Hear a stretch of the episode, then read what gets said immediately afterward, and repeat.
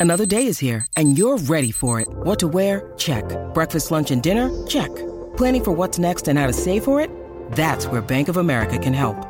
For your financial to-dos, Bank of America has experts ready to help get you closer to your goals. Get started at one of our local financial centers or 24-7 in our mobile banking app. Find a location near you at bankofamerica.com slash talk to us. What would you like the power to do? Mobile banking requires downloading the app and is only available for select devices. Message and data rates may apply. Bank of America and a member FDIC. I'm Ben, and you're listening to the Sound Logic Podcast. This is Mike. Each episode, we discuss one of music's greatest albums from Rolling Stone magazine's top 500 list. Brought to you by two guys with no credentials. And welcome back, everyone. Today, we are discussing album number 31 on Rolling Stone magazine's top 500 list, which is Bringing It All Back Home by Bob Dylan.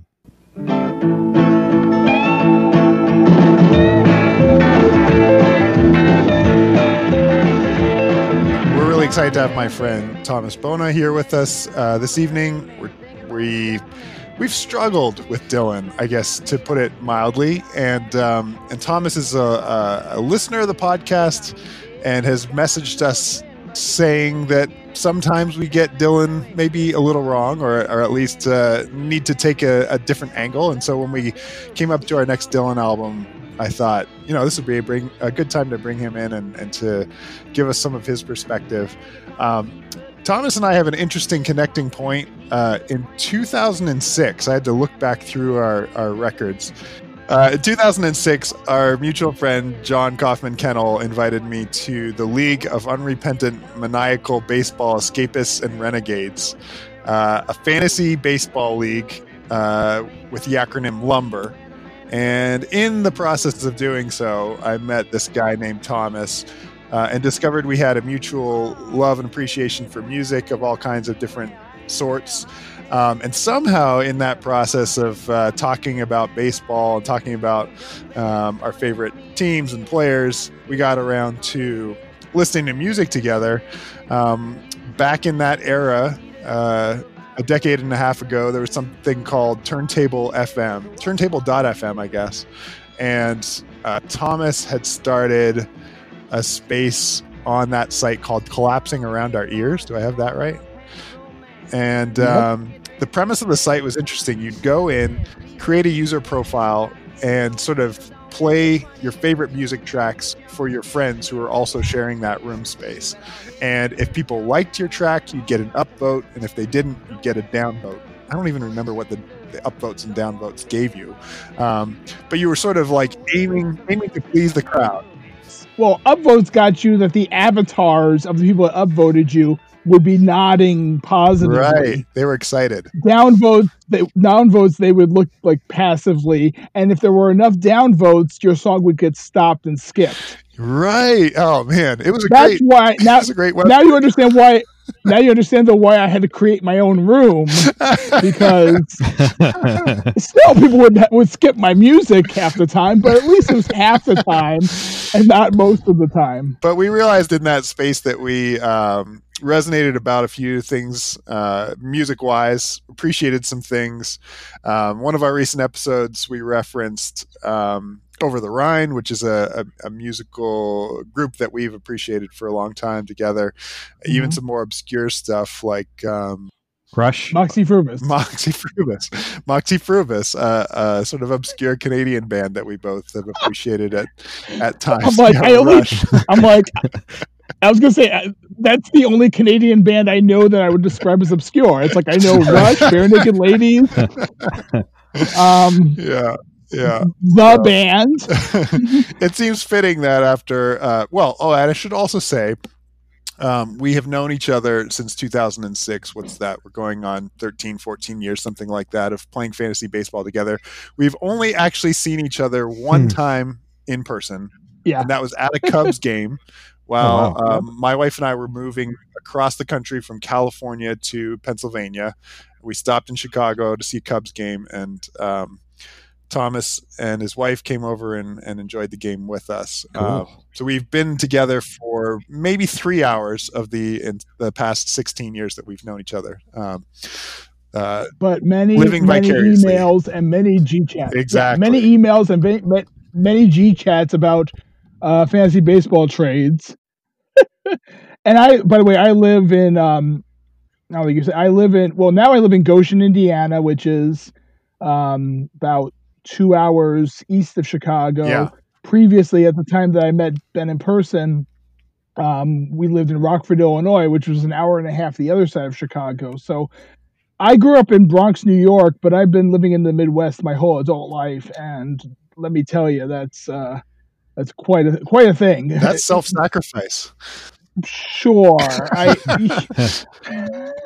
I mean, I wanted to go to a small college, and I wanted, and I, I like you, I, I- became, I'm a Mennonite convert, and I wanted to go to a religious school, but I didn't want to go to Eastern Mennonite, which is where Ben was, Ben had gone, uh, mainly because of a giant hill that the radio station was on, but also some other factors. Like at the time, I'm so old. At the time, they didn't have a communications program yet, but they were working on it. That was their pitch to me. That's funny. So anyway, I've been in the Midwest um, my whole adult life, and um, I'm married to a Cubs fan. I'm a Yankees fan. So Ben and I, we try to have a rivalry, but the the Jays and the Yankees are have not been good at the same time true. ever. I think. since, oh no, since 85, Right. 85, the first year I followed baseball really closely, I hated the Blue Jays because they beat us in 85. But yeah, Mike and I were too young to really even know what baseball was in, in 85, uh, three years old, I guess. Um, Thanks, thanks for that. you've also got some uh, some family ties to Southern Ontario. Is that do I have that right?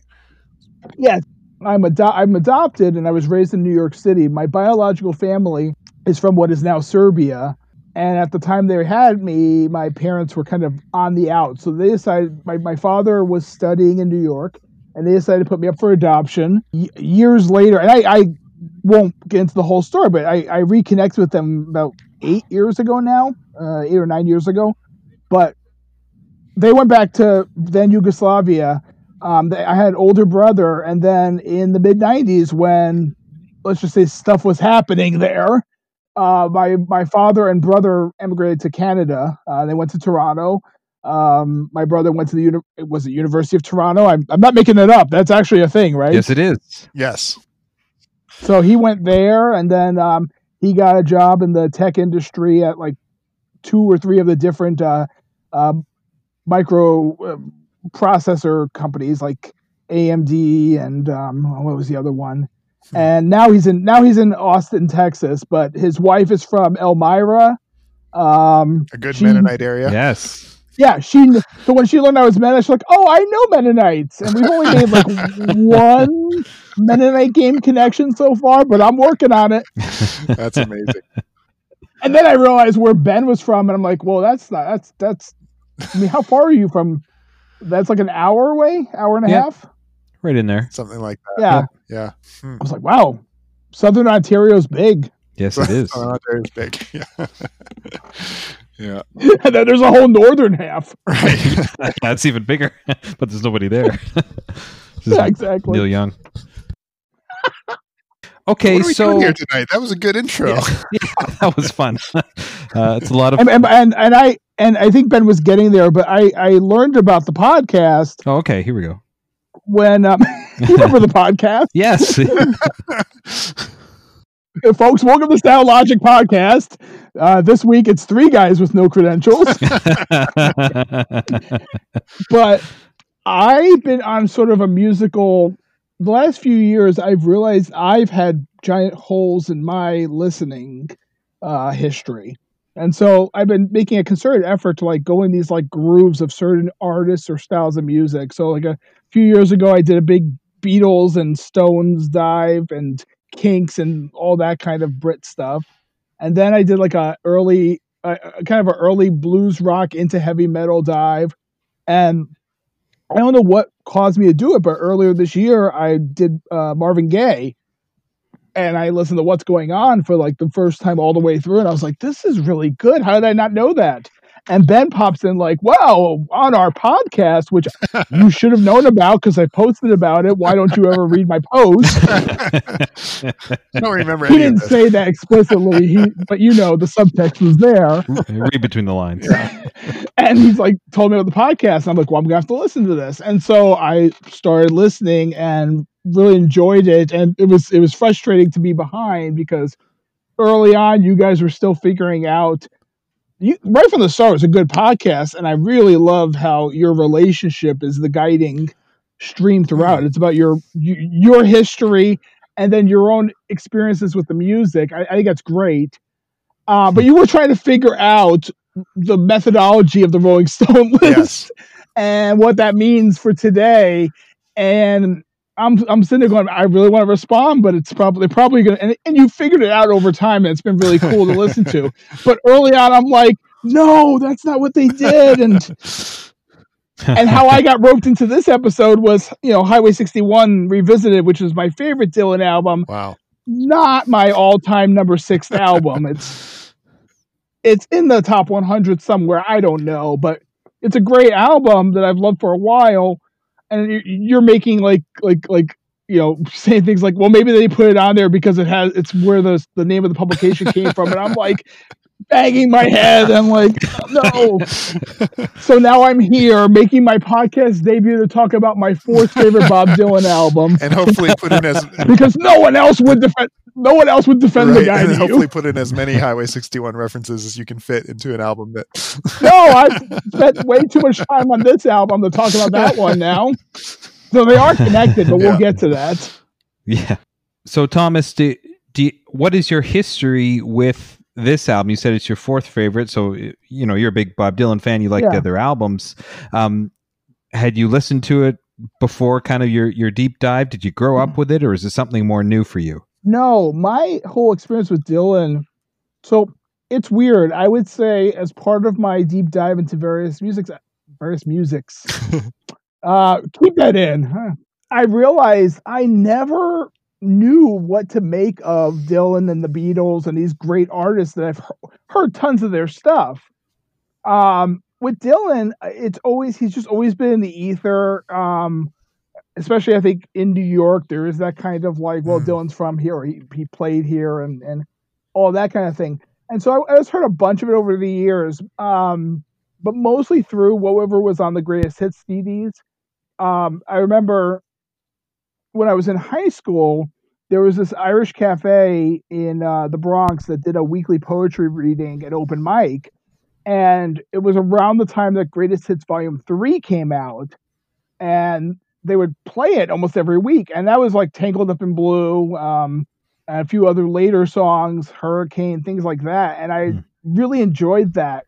Then I go to college, and I, I I think everyone had Greatest Hits one and two. You know, there were certain albums everyone Yeah. had: Joshua Tree, Bob Marley Legend, Indigo Girl self-titled, Dylan, and and so I think I just kind of like picked it up in the ether. Um, while in college, uh, through our mutual friend John, I started doing stuff at the radio station, and as a student, you would do like the classical shift or the early morning whatever church shift or, or such. But there was an evening block of programming at the time that was focused on folk music.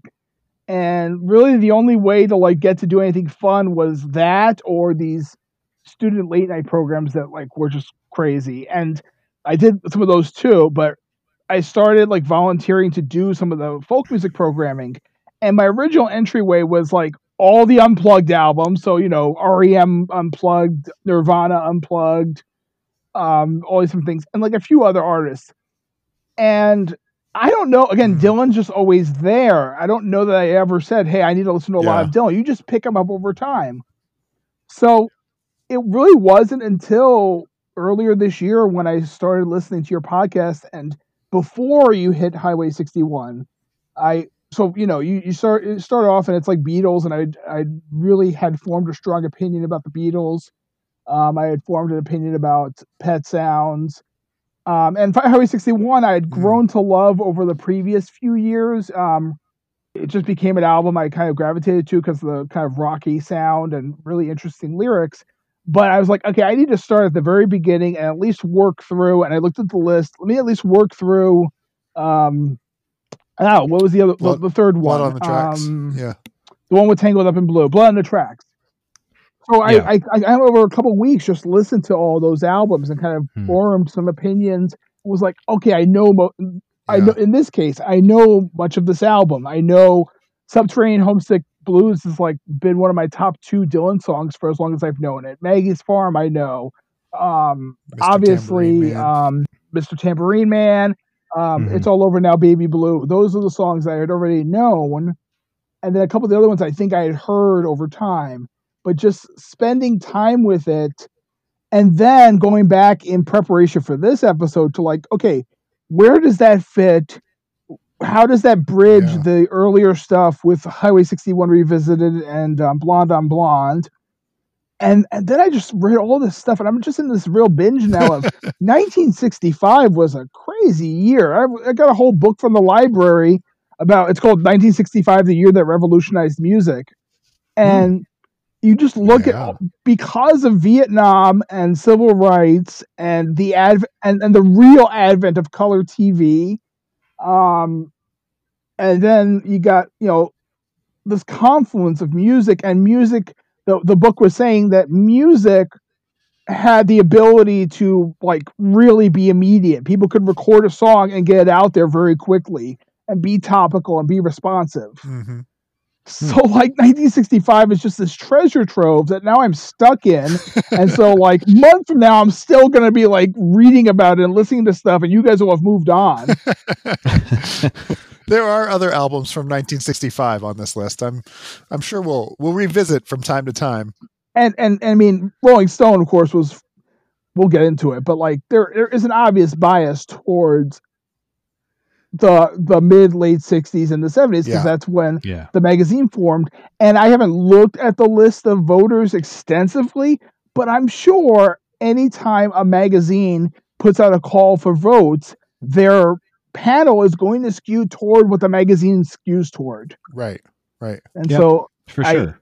so there's just a lot of 60s stuff on there that's like, wow, you really like the 60s uh Rolling Stone. it's true.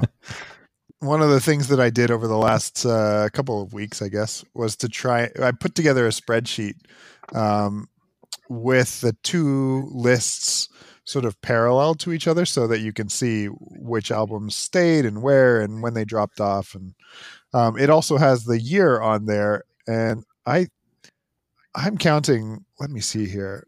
It's over a hundred albums from the 1960s that make up the just that decade on this list of 500. The first one was 2003. The sec- the updated one is 2012. Um, I mean, that's not out of sorts then if you think about it, because you know, 60s, 70s, 80s, 90s, aughts, and then yeah, that's five decades. So a Right. hundred.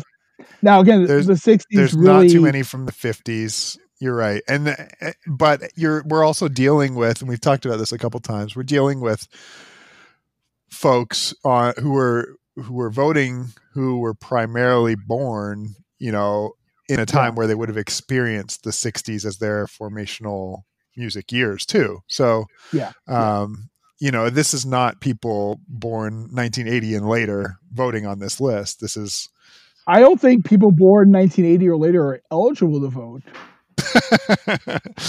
maybe not. I could be. Feel I'm I'm I'm an, I'm a late like a late Xer, but feel free to just periodically say "Okay, Boomer" at me. you got it. uh, it's funny. Um, that's good. You're so relevant. yeah. Even if you're not bringing this podcast into this year, you're bringing it into the last five years at least. We really appreciate that. Ooh. you know, and that's obviously one of the reasons, and also you, you know, we love your enthusiasm for uh, Dylan and music in general. It's great just to hear you talk about uh, how Yeah. much of a big part of your life it is, and that, and that's really. Uh, one of the reasons that Ben and I started this is that Yeah. it's something that we both really, really enjoy, and uh, this was also one of the reasons, like you said, you you realized that there were holes in your in your listening experience and I, that was something that got me really excited about doing this project was like there are a lot of things that I haven't listened to, bands I don't know, Yeah. genres I don't know very well. And although this is limited in terms of genre, there's a lot of stuff here that's new to me, which is exciting. Mhm. Um, and Dylan is one of those artists again that was very new to me. Um, so uh, Ben, I think you and I are in the same boat. Um, I hadn't listened to this album before, as I hadn't listened to any Dylan before we started this project. Are, are you in the same boat there? Yeah, my only preconceived notion is that uh, same year as Highway 61, so I'm kind of bracing myself going into this, thinking, "Oh boy, I did not, I did not feel super great about that album. Hopefully, it's not just round two of the exact same thing." but Well, having, I, I, I was hopeful. Sorry, go ahead. You finish. Well, no, it's it, and because it, well, because it came in first, it's more like a prequel. yes, And if Star Wars has nothing, prequels are always awesome. right, yeah, exactly. Well, and I think I, I, knowing that Thomas likes Highway 61, I think every time we've had on a guest that's passionate about the album we're we're tackling, I think it provides new light for me. And so, even though I'm like kind of bracing myself for this, I'm also like, okay, I know I'm going to learn something in this conversation that's going to help me appreciate this music at a deeper level. So, yeah, that's that's my sort of entry point into the into this album. I think it's time for some details. Wait, there, wait, you don't play the sound effect live? Shh! Don't give it away. Sorry. I was like, that is like simultaneously, this is the most ridiculous use of a sound effect, and I love the sound effect in question. So do it, yeah. Jump on that flag with Mario. Yeah, so the, uh, we're we're peeling back the veil of the crude underworld of uh, podcasting. You don't actually get to hear it live. yeah, I was listening to a podcast and like, and the guest is like, somebody makes it makes a, a the, host makes a joke about like, whoa, callers are lighting up the phones, and the guy's like, wait, are we live? Like, no, we're not live. So this album was released March twenty second, nineteen sixty five. Uh, as we mentioned, same year as Highway 61. And this album is Bob Dylan's fifth studio album uh, and part of a stretch of six albums in three years. We have talked many times that in the 60s, the music was coming out at a Mhm. incredible pace and this is another great example of the artists were just pumping out a large volume music which is so it must have been so exciting to Yeah. to be a music fan at that time. Oh man, you could be getting new albums all the time which is i don't i don't we could go down that trail for a while. But anyways this is one another great example. Um, everything on this album was written by dylan and it charted number six in the usa um, and a note here f- the first of his albums to crack the billboard top 10 so a milestone for mr dylan and it went number one in the uk very popular in the uk uh, certified platinum in the us uh, guys remind me is that a million Mhm. uh, I believe so. Yeah, and gold in the UK, and I think gold. I think Right. that's less in the UK because of the population, but um, uh, successful uh, nonetheless.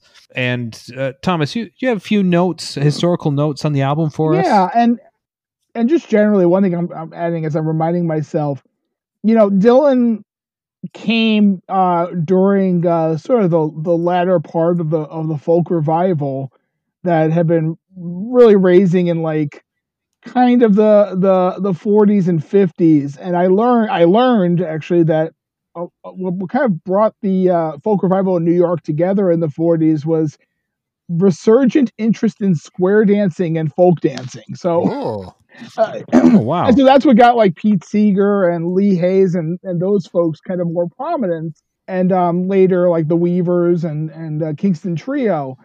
And what kind of uh, slowed things down was the whole anti-communist scare uh, post World War II. And so it kind of sent the folk revival, the political side of the folk revival, into hiding. Opening up room for like again Kingston Trio, Peter Paul Mary, who were later obviously, but that style of music. Um, have either of you seen the movie Inside Llewyn Davis? no.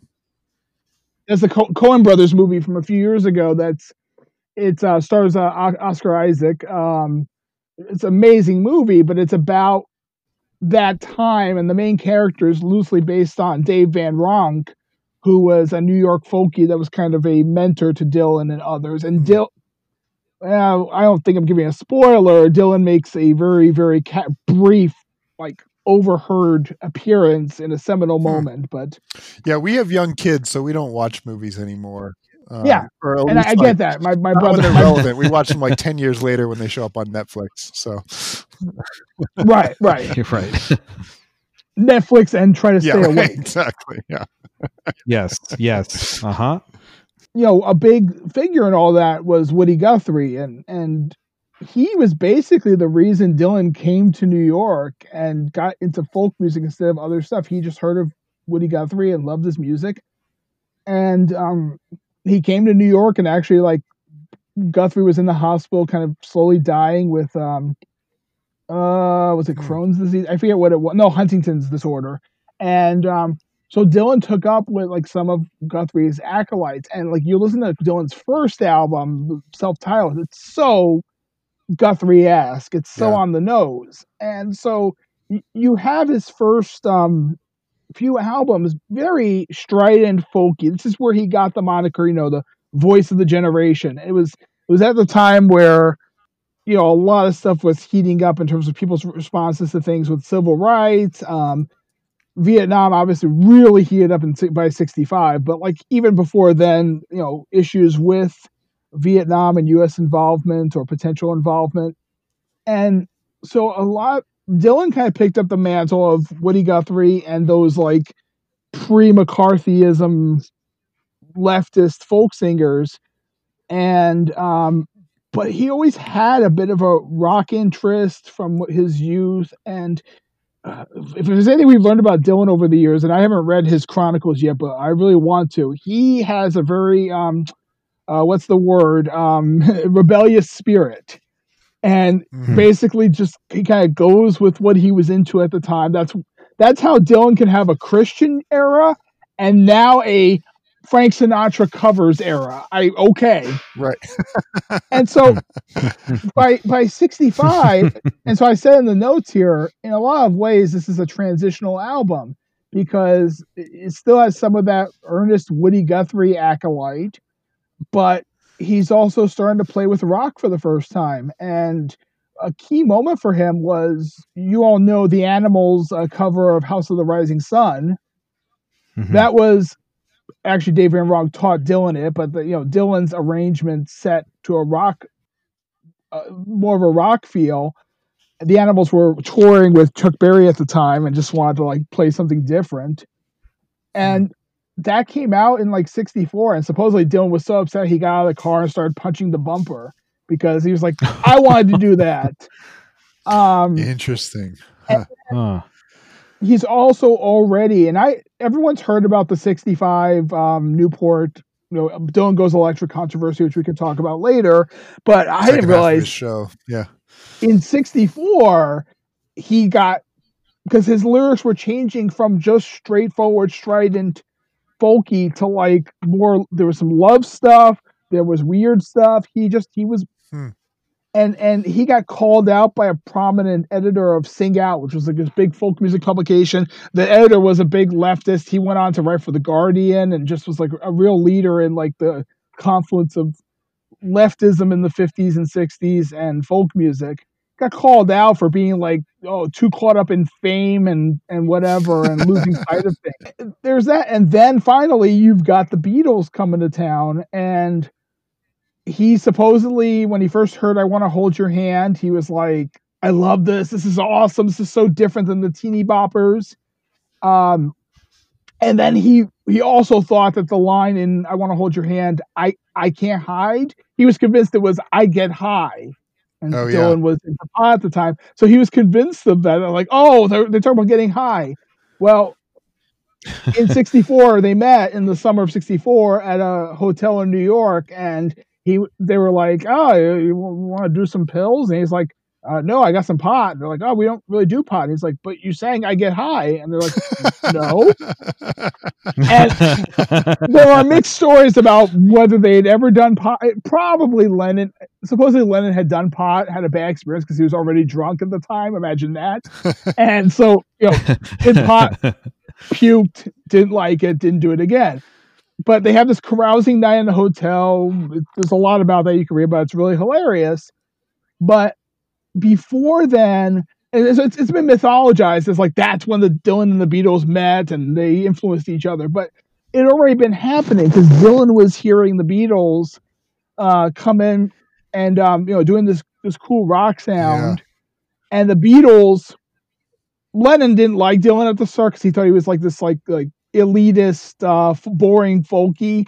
But uh, McCartney and Harrison were fans of of his earlier stuff, and so they started. The Beatles started doing more of the write your own songs. Like Dylan gave them and a lot of people popular permission to write your own stuff instead of hmm. what had been in the folk scene. It had been basically take an old song and rework it. Um, you know, House of the Rising Sun is a old traditional song that has been changed over the years, and um, uh, there are other songs like that I can't think of right away. But it's so interesting. I, I remember this rhetoric while while I was in seminary, where a lot of my call my colleagues and classmates would say, like, I wish I had taken every other seminary course before I had taken the one I'm currently in the, just this idea that like everything builds on everything and there's no way to yeah. actually take it all at the same time um, and i feel right. like i feel like a lot of these right. uh, prolific artists that have these wide ranging careers kind of feel the same way like i i don't quite understand dylan in a vacuum when i'm just handling one of his albums he makes far more sense to me you know if i had consumed the entire spectrum of his career. and um but also if but also if you came from a different entry point. It, I'll, I'll yeah, right. Fair, yeah. Mm-hmm. You know, I, I, here's the thing about this list, and and I, I'll get to this now, and you can, Mike, you can cut it and move it to later in the episode or do your magic. but like, remember, it, let's not get hung up on greatest or best. This is um Rolling Stone did a project where they asked a bunch of people, "What do you think are the greatest albums?" But they didn't really define it. It's like, Mike, are you a baseball fan? Uh, I'm not nearly as into it as you guys are, but but I do enjoy the sport of baseball. Yes. you could have just said yes. Um, well, I just, I just, I didn't want to say yes. Then you're like, well, what do you think about such and such? And say, well, I don't really know about that. Oh, you're not really a baseball fan. You know.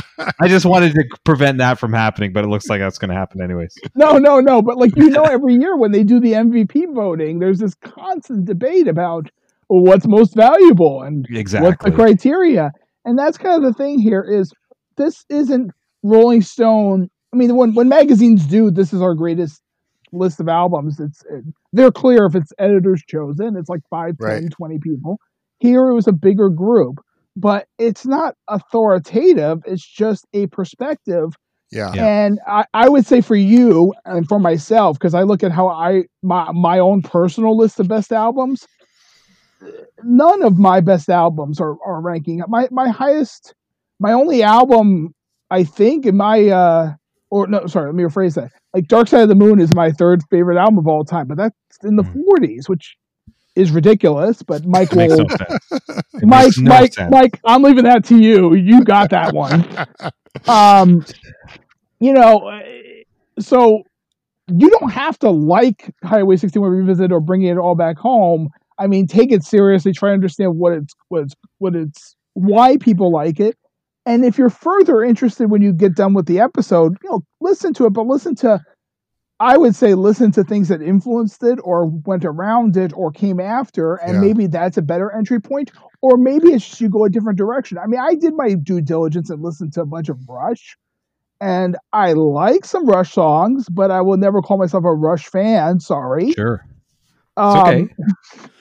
And so don't beat yourself up too much um my when i was like scolding you for your reactions it was more like some of the silly re- some of the silly reasons like no it's legit considered a ver- they're both legit considered great albums but if you're not a big folk fan especially with an interest in kind of like the early uh, the nascent folk rock and what i would describe as like the barroom raucousness of the two albums and which leads to the recording style that you may or may not like that's fine because if yeah. you did if you did a poll of to a hundred of Ben and Mike's friends, you'd get a different top 500 That's list. true. Yeah. Oh, be full of like Christian ska. I think that's just the two of us, not Oh. our friends. oh, All right. um, you know, Thomas, you bring up a really good point there, and that's been one of the challenges. And really, on my comments, you know, and and as we listen to Highway 61, I know we keep coming back to that. We're we're we're actually talking about um, bringing it all back home today, but but uh, Highway that was 61 re revisited. yeah. Um, you know, I I really gave it the old college try, and the challenge was I had a hard time connecting with it. Yeah. And part of that is because I don't have an experience with, like you said, Woody Guthrie, uh, you know, and other acts from folk acts from the 50s. I have no experience there. So I'm not going to feel all of, and, and hear all of the influence that's in Bob Dylan's early stuff. So it's, uh, it was harder for me to connect and harder for me to, to find the relevance Yeah. um, and ultimately harder to enjoy it. And that was, I will admit, it was a little frustrating because if so many people enjoy this, that it's number four on the list, then there's got to be some really, really great things about it. And I was just struggling to find them in my listening experience. Yeah. And I, I'm looking forward at some point, you know, that's another disadvantage we've had. We're, you know, we're doing this thing every week and we're recording and we're listening, which is awesome. But I haven't had the time to go back and listen to the other Dylan albums that came out in this time period, listen to the things that uh, influenced him. I would like to do that at some point. And as much as we have joked, you know, many times that we didn't enjoy it or couldn't connect with it, um, I hope that I do connect with it at some point in time and can really understand Yeah. it better. I rather argue about music with people who have made a good faith effort, even if we disagree, than like Yeah. Sure. have a have a vapid conversation about, hey, you like that Dylan Yeah. album? Yeah. Well, not yeah. to continue down that rabbit trail too far, but like I think what I feel in myself is the people who stand in art museums uh, angry that there's like uh, red yellow picture on the wall that any kid could have done, right? Like I, I think when I find myself not Yeah. connecting with a particular album, I feel like I'm somehow that that art critic who's like, my kid could do this, you know? And I don't feel like like there's something Right. about music that makes me need to connect with it before I can affirm it as good.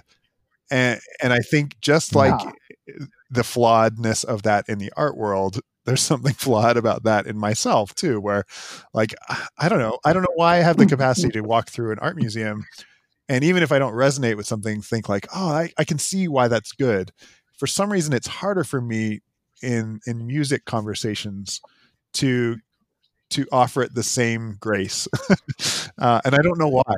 but I think you're being too hard on yourself because, and I love, I love modern art, but there are certain things in my, I actually prefer modern art to some like other styles, but some of it's like I don't get this, I'm moving on. Yep. And Yeah. That's true too. I, I think you're putting too much. I think I think you're not describing. I doubt. Maybe maybe you do. Maybe you truly can look at like abs, you know, some real abstract stuff and go like, I can I can affirm the value here. But it sounds more like intellectual assent than actually connecting with it. Maybe. Um, so great, but like with music, it is emotional and it is. It's Yeah. it, it, it, it's how music engages with you, and there is a difference between it with art. There's a difference between saying that it has technical proficiency versus it really moves me or hits me, and I feel like music.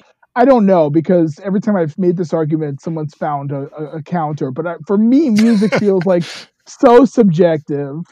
And I mean, right down to you have whole movements of music that are like DIY and like perp. I mean, REM famously didn't really know how to play. A couple of them didn't really know how to play well their first album. They just kind of picked it up over time.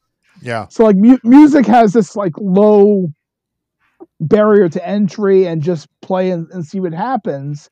Um, and so I, I would I would never tell somebody, oh, you really should try harder on X artist, even if it is Dylan or R, well, REM would be my favorite, but like it's there's so much music in the world. Go where your heart is, go where your ears are. If you're ever doing a podcast about the top 500 albums list, be a little more, you know, engaged than just saying, "Oh, it's because of the title of the song in the magazine."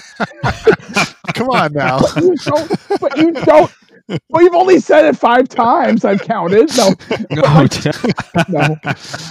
but like, give yourself a break. You're allowed to not like this. I mean, I don't Yeah. like everything that you like, Ben. I don't. Right. I'm not a huge Coldplay fan, and I don't really like. I'm, I'm not nearly as obsessed with uh, Celine Dion as you seem to be. hey now. Uh, and I don't know why not. Uh, yeah, that, that was the other time. The time the time there was an episode where you were like, "Why isn't Celine Dion on here? She sold a lot of albums." And I remember that moment. I'm driving back from lunch to work, trying not to drive off the road, going, "It's about quality, not about sale." Oh, Uh, well, that's an argument for another time. Should we get to the Dylan Yeah, I'm album that we're tackling here? Maybe. I'm so sorry. okay. No, it's been good so far. This is gonna be This is- this is gonna be the first episode that's that's more um what this is gonna be more um your midweek show than your actual episode. that's not a bad idea. Maybe we release a two-hour midweek show and a 20, 20 minute album reflection details, at the end. details, details. yeah. Um, and I, I want to say one more thing before we move on to the cover. I, uh, Ben, you said you were a little hesitant. Uh, you thought, you know, this would be so similar to Highway Right. 61. I was hopeful because as we listened to Blonde on Blonde and Blood on the Tracks, I, I really enjoyed Yeah. those albums. So I thought, okay, well, I'm in terms of my enjoyment, I'm two for three. So those are good odds for liking this fourth one. Um, and uh, yeah, so I was hopeful for it. Uh, you know, no, in no, in terms of personal enjoyment. Um, one thing we've talked about is uh, uh, some covers stick in our minds better because there's something recognizable. Uh, sometimes it's a, a place that you could go to, like Abbey Road, um, or maybe something else. And this one uh, kind of has that because there's lots of little images that you could kind of relate to. Um, so, do you want to give us a few details on this cover, Thomas? Yeah, and this is stuff I I mostly learned today because I this is not one of his most. It's weird because it's an amazing, it's a really good photo, but it just doesn't. I I I would say it's one of the most disconnected uh, album covers versus content in that it doesn't feel. It doesn't feel like the cover for what he's trying to do there really fits Yeah. the album other than again my earlier comment of it being a transitional and kind of a uh, a pastiche or a collage and so Sure. when i found out that on the cover well it's a picture of him and this um if i may say we're all married men but a very attractive woman in a very nice red dress smoking a cigarette turns out she's the wife of his manager which is okay that's a little um mrs robinson going on there but okay. But she's kind of in the background up against they're in uh, you know this like fancy looking house and she's up against the uh, fireplace and he's in the foreground. And he's got surrounded he's holding a cat which i always forget because again i don't look at the album that closely. He's holding a cat. Yeah. and there's just a bunch of uh like like records and books and tchotchkes around and it, it's just and, and one one person said that it's things like robert johnson the impressions uh lord buckley eric von schmidt and it's dylan trying to give a clue about his influences which maybe i don't with dylan who can tell he is dylan is Yeah. the most unreliable self-narrator ever so it Right. could be what he was thinking at the time. I don't know. Right. And, and so I get you know the whole bringing it back home. Well, okay, it's a house, and then here's all the stuff I'm interested in. Um, I don't know. It's just not. It's it's it's a weird thing because like it, on its own, it's a great album cover, but it doesn't speak to me as like it's not remember rememberable. It's not memorable as the cover of this specific album. I agree with you, and yet there's all these like little Easter eggs in it. You know, Yeah. like all Oh, these it's little things. Yeah, it's it's so interesting.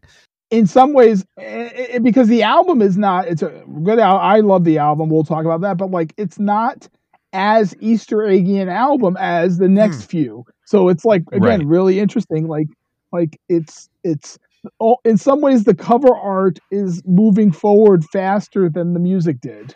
It's also it's also like the the composition of um taking a really detailed photo but then cropping it so that it's cropping it so it's not it. the full album size, and then putting sort of the halo around it too, means that like you only actually get to focus on a small part of the actual original image.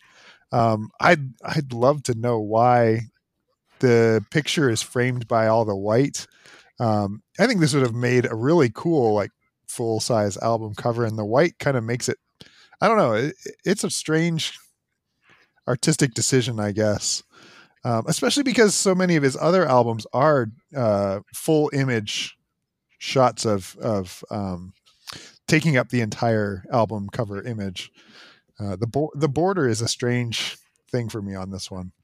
To me, it's very busy. It's a little cluttered. Yeah, Um, it's it's so especially with with the woman and her pose and her dress. It's so American '60s, like Hmm. just kind of dripping with that kind of era to me, anyways, or or what I envision that kind of to look like. does it make either of you think about looking through the bottom of a pint glass? I think the halo around it almost makes me think like someone's finishing their beer. No, I can totally see that. I I can like totally that. see that now. Um, except that it's the reverse effect because if you were looking through the bottom of a pint Oh, glass, even if true. it was empty, Yeah. They would be blurred Right. in the around. So it's the opposite. If they're actually looking through a pint glass of sobriety. right? Yeah. By the way, and this this totally ruins my whole upset that you claimed that the uh, the Highway 61 was ranked high because of the title of the song. Uh, I just found out googling supposedly the cat, the cat in the picture, the cat's name is supposedly Rolling Stone. Whoa! Conspiracy theory. Well, maybe yeah, yeah, I take it all. But nope, this this album it's not it's not Sound Logic. It's it's a ringer. They just put it on because the cat. 'Cause the cat's there.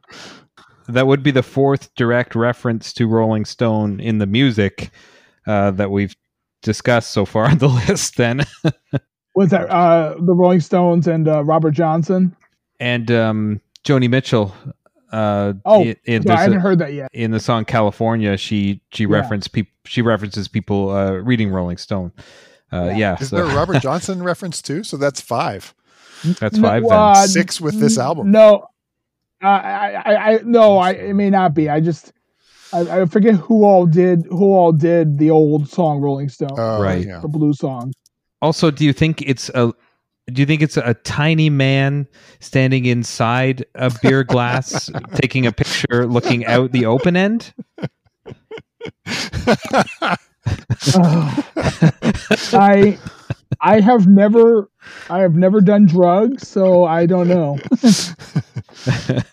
I read about all this music from the '60s and into the '70s, but like so much music influenced by drugs, and it's like on the one hand, I'm like, wow, such great music. On the other hand, it's like, man, I don't know. Do I need to have done drugs to fully get this stuff?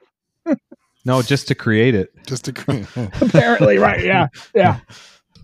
Uh, and one thing I and I think thank you for uh, which one of you pointed out that side one is the electric side and side two is the acoustic side. Again, you know this transitional album uh, after the Newport concert kind of movie. I, I really like that. Um, and It was actually before the Newport concert. oh, this was before. Uh, but- Newport was in the, the summer of '65. okay, and this was also before he was at Woodstock with Willie Nelson. Oh God. I'm like, Dylan wasn't at Woodstock, and I've never heard of a Willie Nelson electric controversy. But I was like, you know, I was like, well, you know, Mike's been researching, so he must know something I don't know. I think I'm actually going to post something saying, uh, "Hey, remember, no credentials." like this is very obvious now. Jeez, I was because uh, that was on the Zeppelin one, and I'm listening to it, going, "Oh shoot!" I'm like just speaking totally out of my butt now. I need to stop doing that. Okay, uh, so side one, uh, the electric side, Subterranean Homesick Blues. John is in the basement mixing up the medicine. I'm on the pavement thinking about the government. The man. She belongs to me. She's got everything she needs. She's an artist. She don't look back. Maggie's Farm. I ain't gonna work on Maggie's farm no. Love minus zero, no limit. Speaks like silence without ideals of violence. Outlaw Blues. Ain't it stumble and land in some funny lagoon? On the Road Again. Well, I wake up in the morning, there's frogs inside my socks. Your mama, she's hiding inside the icebox. And Bob Dylan's 115th Dream. Spot some land. I yelled for Captain Arab, I have you understand. And then into side two, so it's the acoustic side, uh, where the songs are much longer because there's only four of them. Mr. Tambourine Man, Hey, Mr. Tambourine Man, play a song for me. I'm not sleepy, and there is no place I'm going to. Gates of Eden, Of war and peace, the truth just twists its curfew gull, it glides.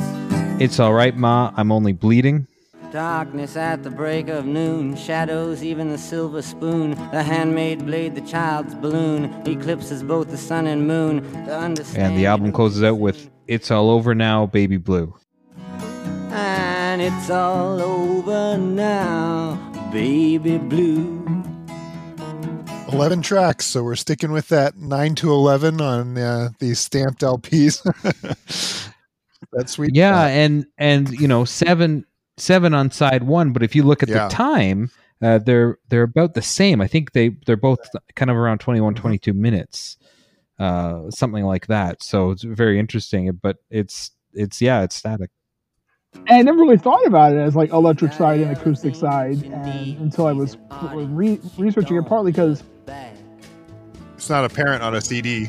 well, but also like a couple of the songs um, on the first side are electric, but not very. Yeah. Like you know, Love Minus Zero, and and then um, Mr. Tambourine Man, of course, is pretty much acoustic, but there's a little electric, so it just it just doesn't feel like it's such a stark difference. But at the moment, and then also because of the medium, it was it was a very intentional thing, and it's like you lose that context years Sure. later. So it's pretty cool. Um, I really, speaking of the electric, I really like the uh, the kind of slide guitar. I'm not sure exactly what kind of guitar, but the guitar on Maggie's Farm and Bob Dylan's uh, 115th, uh, just kind of, just kind of sitting behind the whole thing the whole time. It's uh, it's you know, a, it's a really neat touch, and again, a, a newer type of thing, I would assume. Uh, I shouldn't assume that because apparently I really don't know that much about music history, uh, based on all the things I We're say that are never true. all making it. but yeah, I, re- I, I really love that sound, and it just it again it just kind of settles right behind it. It's just at a slightly lower level than the vocals, um, and it's really nice. It's a nice touch. I want to start by saying I think um, I'm feeling compelled to to do a Dylan deep dive myself because I think um, my struggle with the four albums that we have tackled so far is that I like the poetic nature of his songs, but for someone who is known as being a political figure, uh, this era, um, his lyrical content is not super clear. it, it's um, you know it's that beat poetry style, which uh, doesn't always directly point to the social issue that he's trying to tackle, and sometimes maybe it's not trying to tackle a social issue, um, and so it's it's more. Um, I don't know what's a good describing word for this. It's more like an impressionistic painting, if we want to keep with the art metaphors here. There's a, a- he's he's painting pictures with his lyrics, um, but I I I guess I had assumed Dylan, as I started getting into his music, was going to be all about the sort of political angst and unrest of the '60s, and that is not what we find here on this album or the the ones that follow that we've already tackled. Um, I really appreciate them uh, for their lyrical content. It's just not what I was anticipating, and I think it makes me want to go to his first four albums, where my understanding is at least that that he was more pointedly political um, in the sort of folk music style of that era, um, uh, and a little bit less uh, impressionistic. uh, so I'll start by saying that. I read one analysis that was saying that, like, you know, if he had just stopped after the political stuff, he would have been like, you know, well regarded and and and and seen as like a better version of Donovan. You know, I mean, like or the other kind of folkies. And I think um, his ability to kind of get into this new, totally new style of more stream of thought, but also a lot of random references, I think did elevate him and give him staying power. And, and what I would say is if you want to revisit, and I come to this, part of it, I think a, a difference is I've learned your guys' taste. Um, it sounds like you guys have more of a somewhat formal music background. I have no music training. And so I didn't know that um, um, uh, Queen, uh, approximately Queen Jane on Highway 61 had an out of tune guitar. Apparently, it's actually a fa- pretty famous that it was like, oh, well, it's in there, and we don't really know why he kept it in, but I think he just liked the, the take and Yeah. decided to keep it. But um, the the things that don't that you guys maybe get more hung up on, I don't because I don't really listen to music Yeah. that way. And also, I think with Dylan, the trick is his voice. For all who we mock it, I mean not all, but he gets a lot of ribbing for having a very unique voice and, and definitely can be an acquired taste. He uses it as a different kind of instrument. Absolutely. And even Yes. even And uses it as a different instrument from track to track.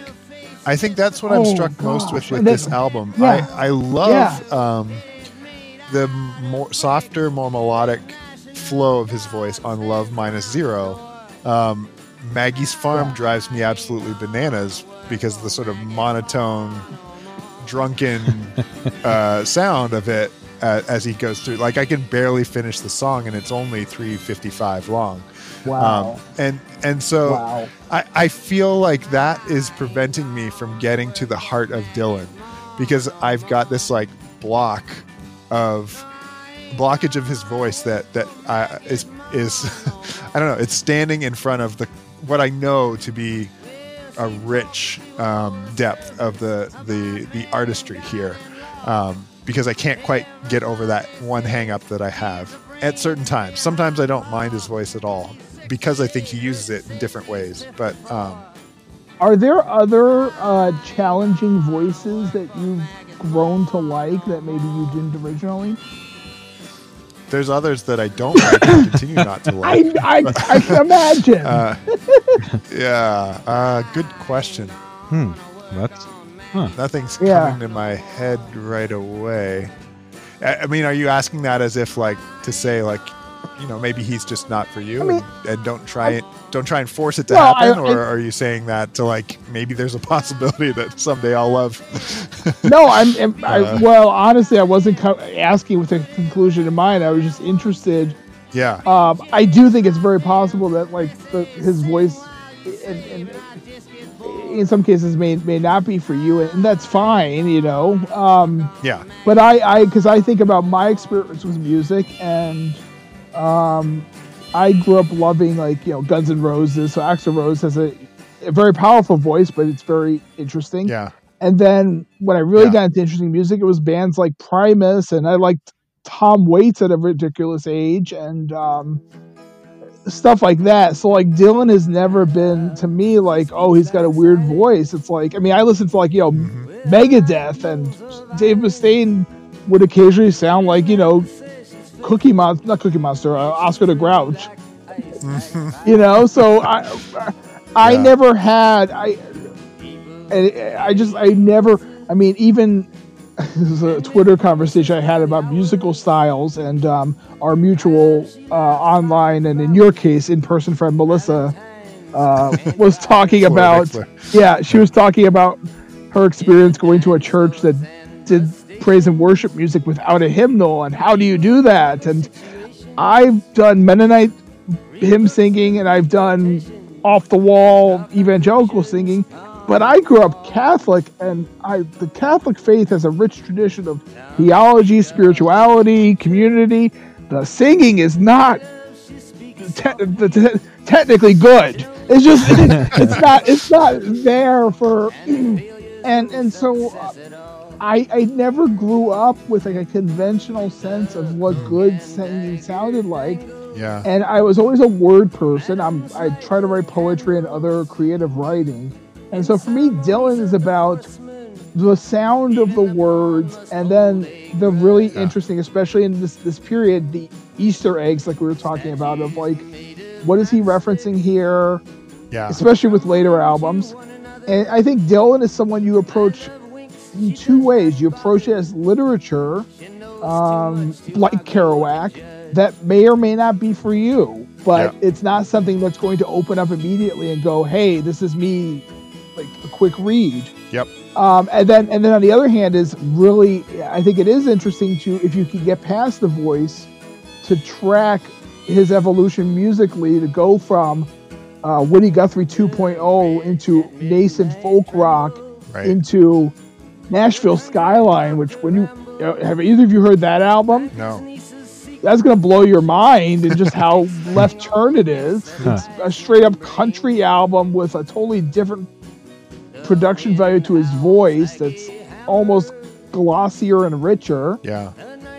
Well, and I and think then you have like his, his his current period where he's like growling, but growling with a very interesting stuff to say. Yeah, I mean, I think uh, our our guest um, Chris Clements, when we did, was he on for for the most two recent Dylan albums? Yeah, He Blonde on Blonde referenced, and uh, on the Tracks. Yeah, yeah. He referenced a, a cover of um, Dylan's "Boots of Spanish Leather," um, done by Mandolin Orange, uh, kind of folky bluegrass duo, and I I went and listened to that because he had referenced it and just absolutely fell in love. And I was like, okay, so so Dylan has built something here in both the lyrics and song structure that I don't necessarily jive with, but uh, but a, a, it done in another way, um, still keeping a lot of the things that Dylan brought to it, but um, with a slightly different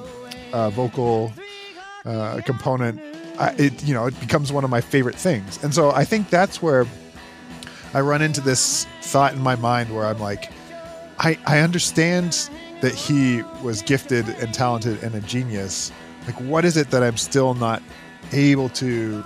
Is it just his voice that is that is preventing me from really celebrating him, or, um, yeah, or is it just going to take me some time to like to get to that point?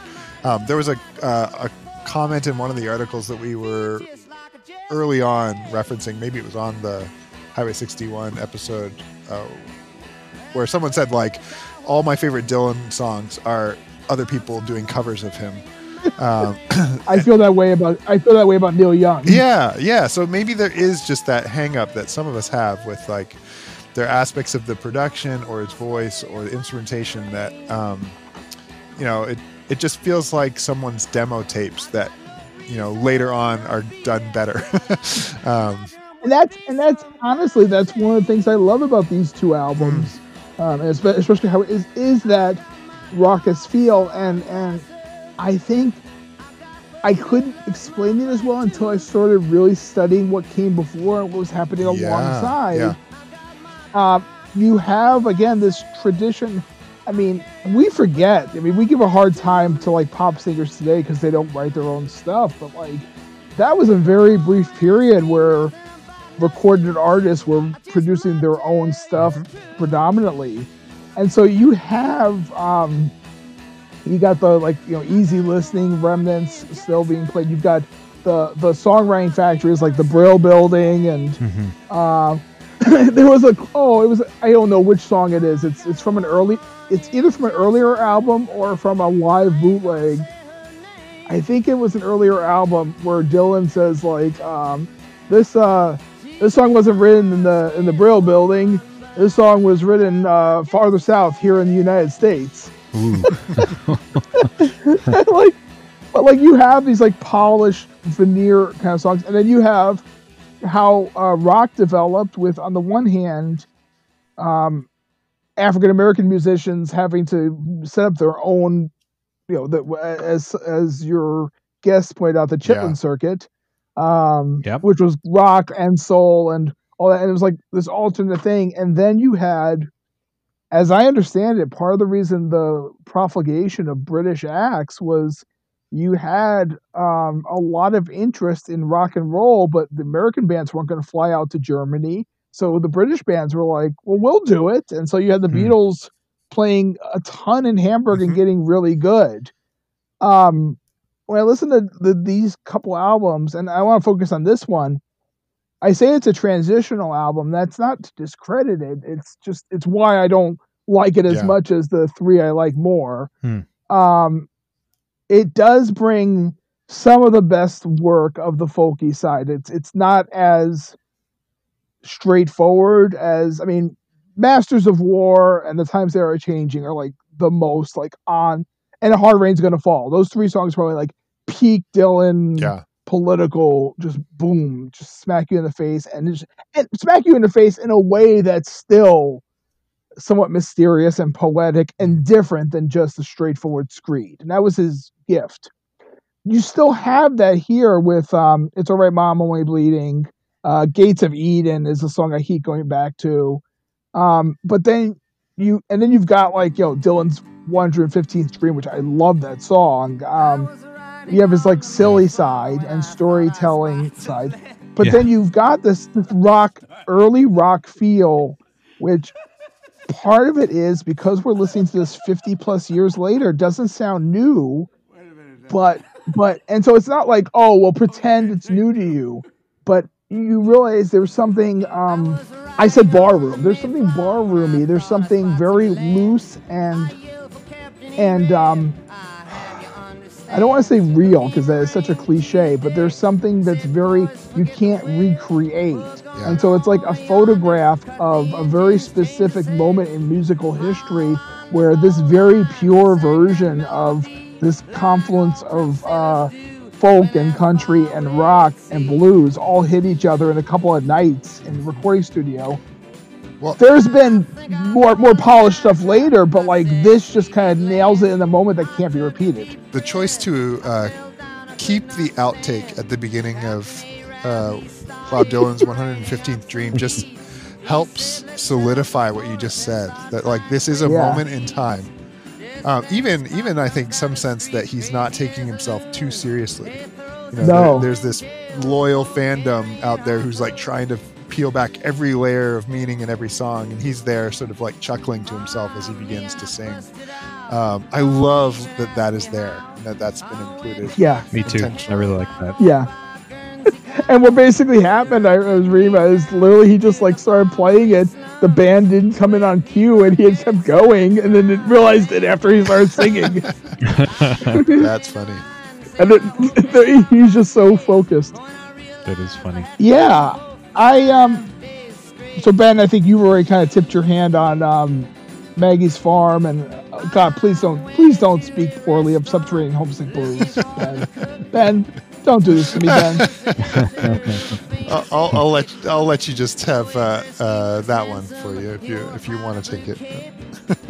No, my I'm, I'm interested in Mike's take because I, I, I, you know, um, Yeah, I I love the rhythm of his vocal on that one. I it's it's very it's poetic.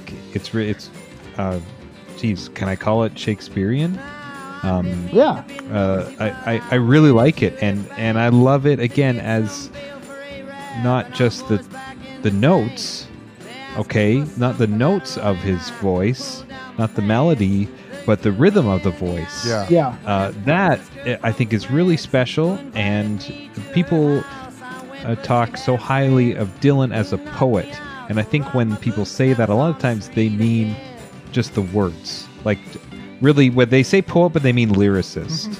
right. But, But, poet- no, yeah, poetry is about is about rhythm and timbre And and, delivery. timing and all that.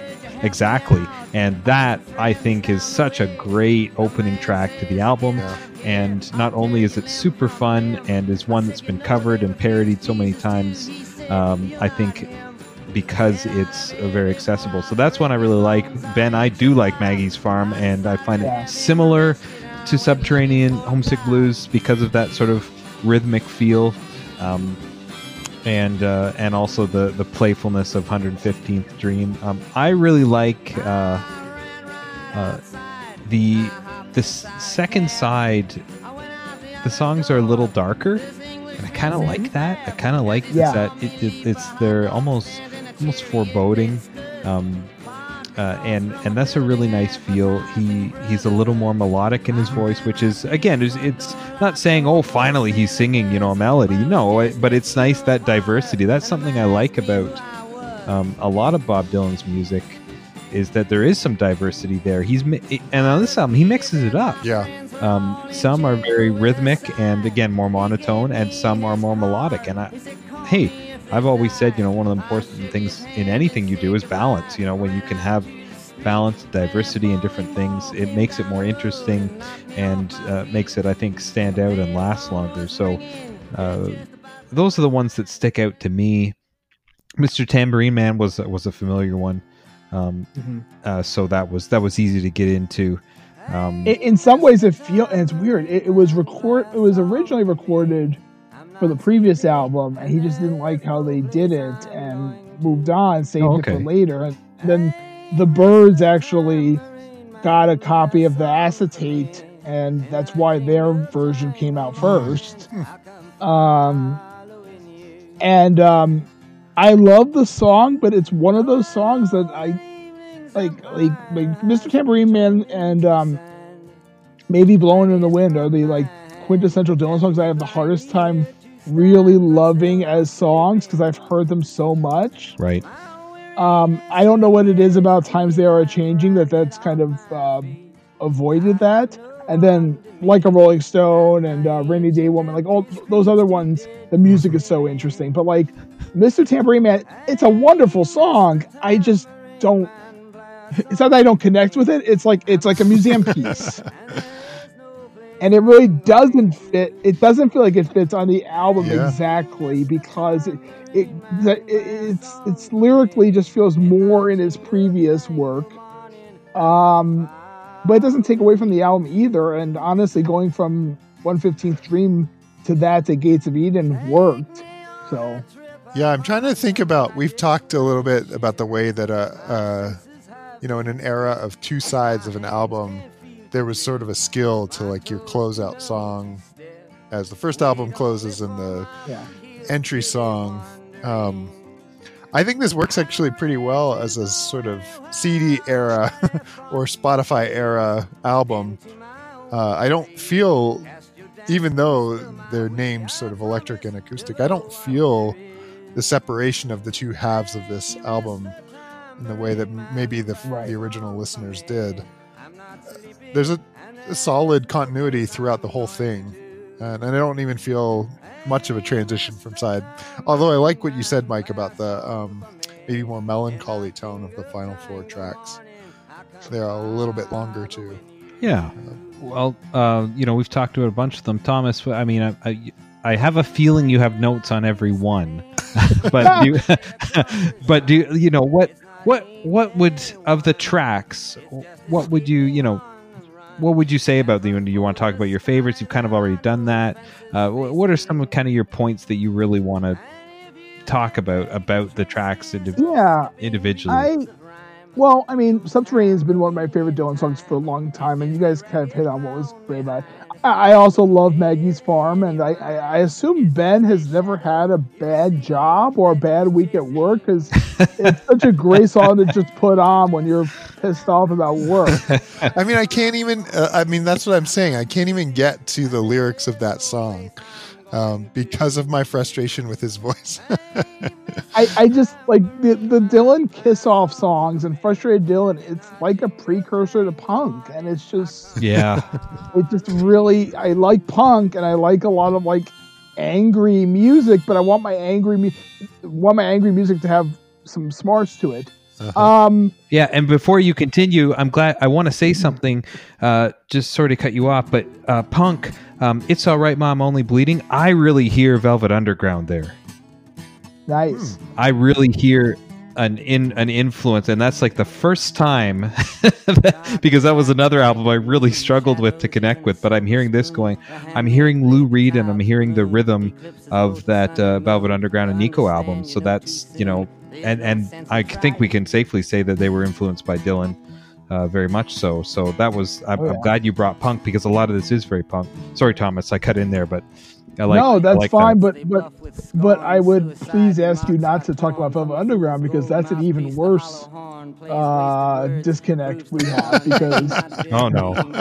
I have Hey, I was I was saying something I have I have Highway 61 as my like ninth album of the ones you've gone through so far, and Velvet Underground is my uh, fifth. So Wow.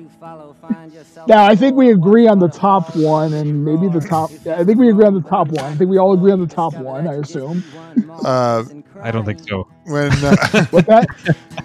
when uh, Jason Crane was on, it- we were sort of half joking that because he also has taken some issue with some of our comments that we should have a, a sort of post episode.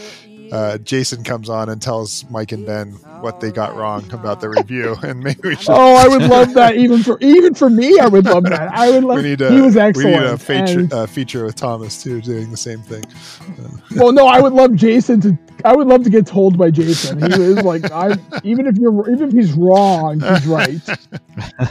That's funny. But um, I mean, Dylan's 115 Dream is the one that really kind of jumped out because I hadn't. I've probably heard it, but it's this really just weird. I mean, it's obviously a weird, hilarious song. I love the line where he's like, you know, um, you know, they uh, they denied Jesus to you're not him. Yeah. Where he's, he's Oh, like, yeah. they're like, you're not him or something like that. And then, um, and I love the ending where he's like, um, you know, uh, what, where he sees like the three ships and, um, so what's your name? He said Columbus. I said good luck. Yeah. Oh yeah. It's it's it, it, it's it's really a lot of fun. Like Well, it's, it's just going through that song and Subterranean and, um, and, um, Gates of Eden and It's Alright Ma. Like, there's so much richness there, even to the BS, even to like just stream of consciousness about is there meaning here, and if not, why do you put those words together? And honestly, this is what I would say to anybody. It's like with modern art. What does it mean to you? Because he, I, I, I think I shared the quote. Um, Dylan had a quote. It's like, oh yeah, people ask me what my songs are about. I know what my songs are about. Some are about four minutes, some five, some ten. Wah, wah. Yeah, at, at some point, it almost doesn't matter what he meant. It's what does it mean for you? And I think there's a lot of value there. And I see a lot of, I mean, Beck was obviously clearly influenced by this era of, of Dylan, and I grew up in loser era Beck, and like again, there's like that free flow of these are really interesting images, and I don't know that it matters what he meant. It's what do I take? Yeah. And so those are songs that I kept I like coming that. back to. And then I just think it's all over now. Baby Blue is, and I say this later when we talk about covers. It's I think the song on here that's the the best song if you took Dylan out of it and put someone else. Like I think that's the the most perfectly constructed song that some that his vocals add to it, but not in a fundamental way.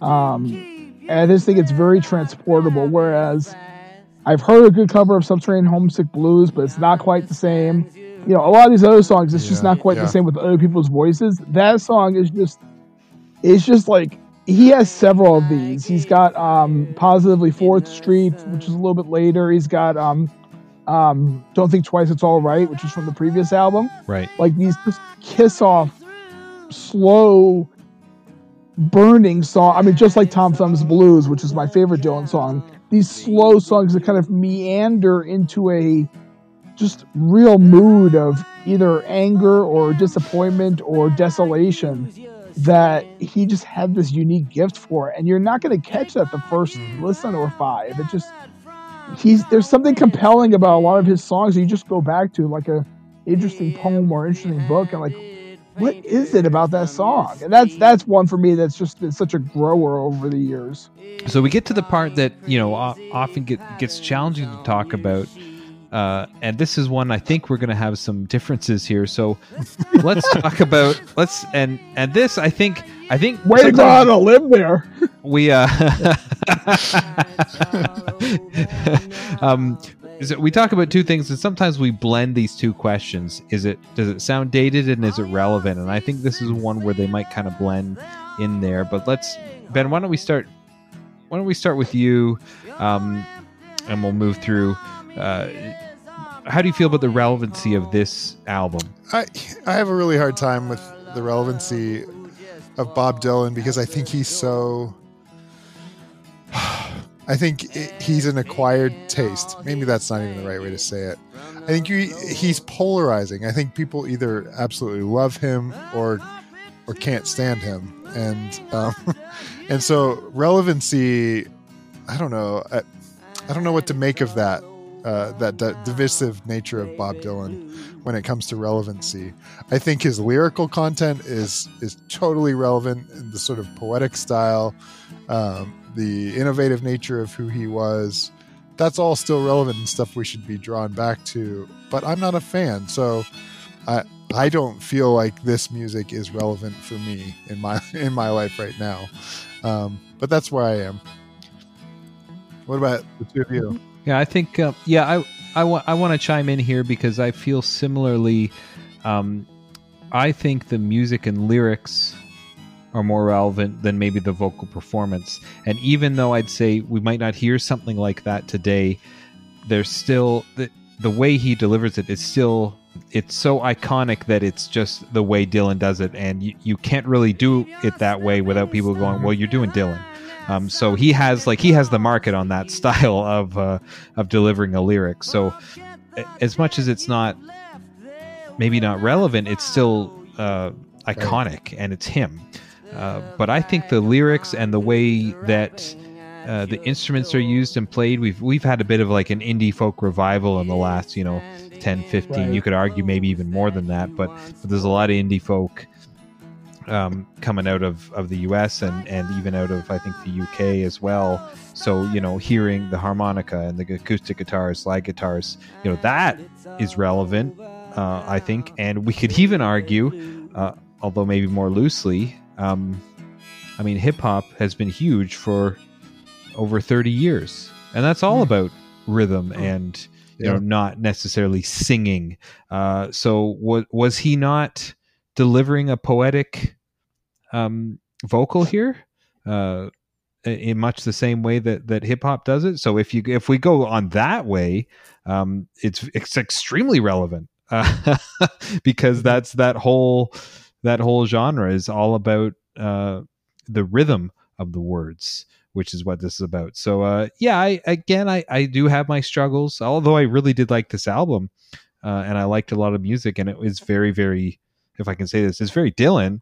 But um, mm-hmm. I think that like you know, like there's a Dylan sound, and I'm I'm yeah. not trying oh, yeah. I'm not trying to put a blanket over all his music because he has so much and it is diverse. I'm not trying to say that, but he has a specific sound, um, and this is you know right in the wheelhouse. But um, I think I would say yes and no. Um, but Thomas, what what are your thoughts on it?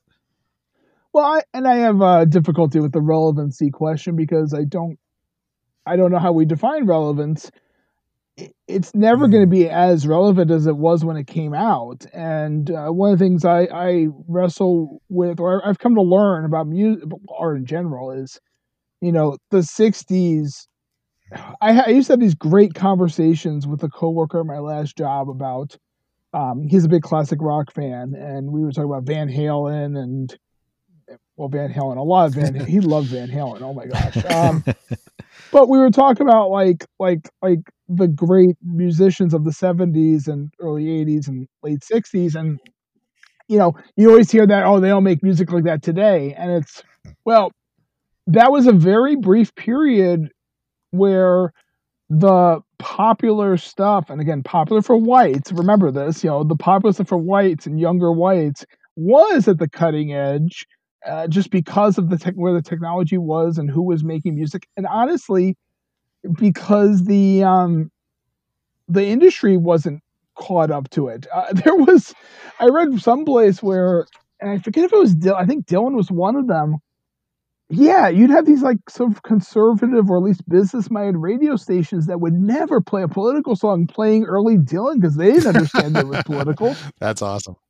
Huh. So you just didn't huh. you just didn't have it took a while from these regionally minded radio stations and the music industry to evolve into what was happening in the 60s and 70s and learn how to monetize it, learn how to manufacture and flatten it and and then you also had the rise of you know African American people and um, other voices to diversify uh, sounds out there. So there was a very brief period, and this is one of the big criticisms of Rolling Stone in general is like they're a little too hung up on a very iconic period of time, but it was iconic partly because other voices were shut out. Mm. So eh, we can't go right. back to the 60s. Dylan's never going to be like a mass success like he was. Um, but is there still relevancy to it? Yeah. Um, the same way any classic work of literature can still be relevant.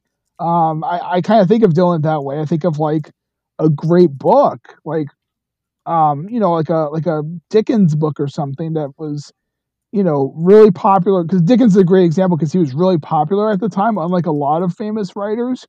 Um, but now, other than the various versions of Christmas Carol, occasional movie adaptations, people aren't widely reading the actual literature, mm. but he's worth picking up and reading. And that's how I feel. I would say, Mike, as much as I appreciate your attempt at making him relevant via rap, uh, it's pretty clear that that's more of a shared root with. I mean, Subterranean Homesick Blues is very influenced by Chuck Berry's hmm. Too Much Monkey yeah. Business. Sure.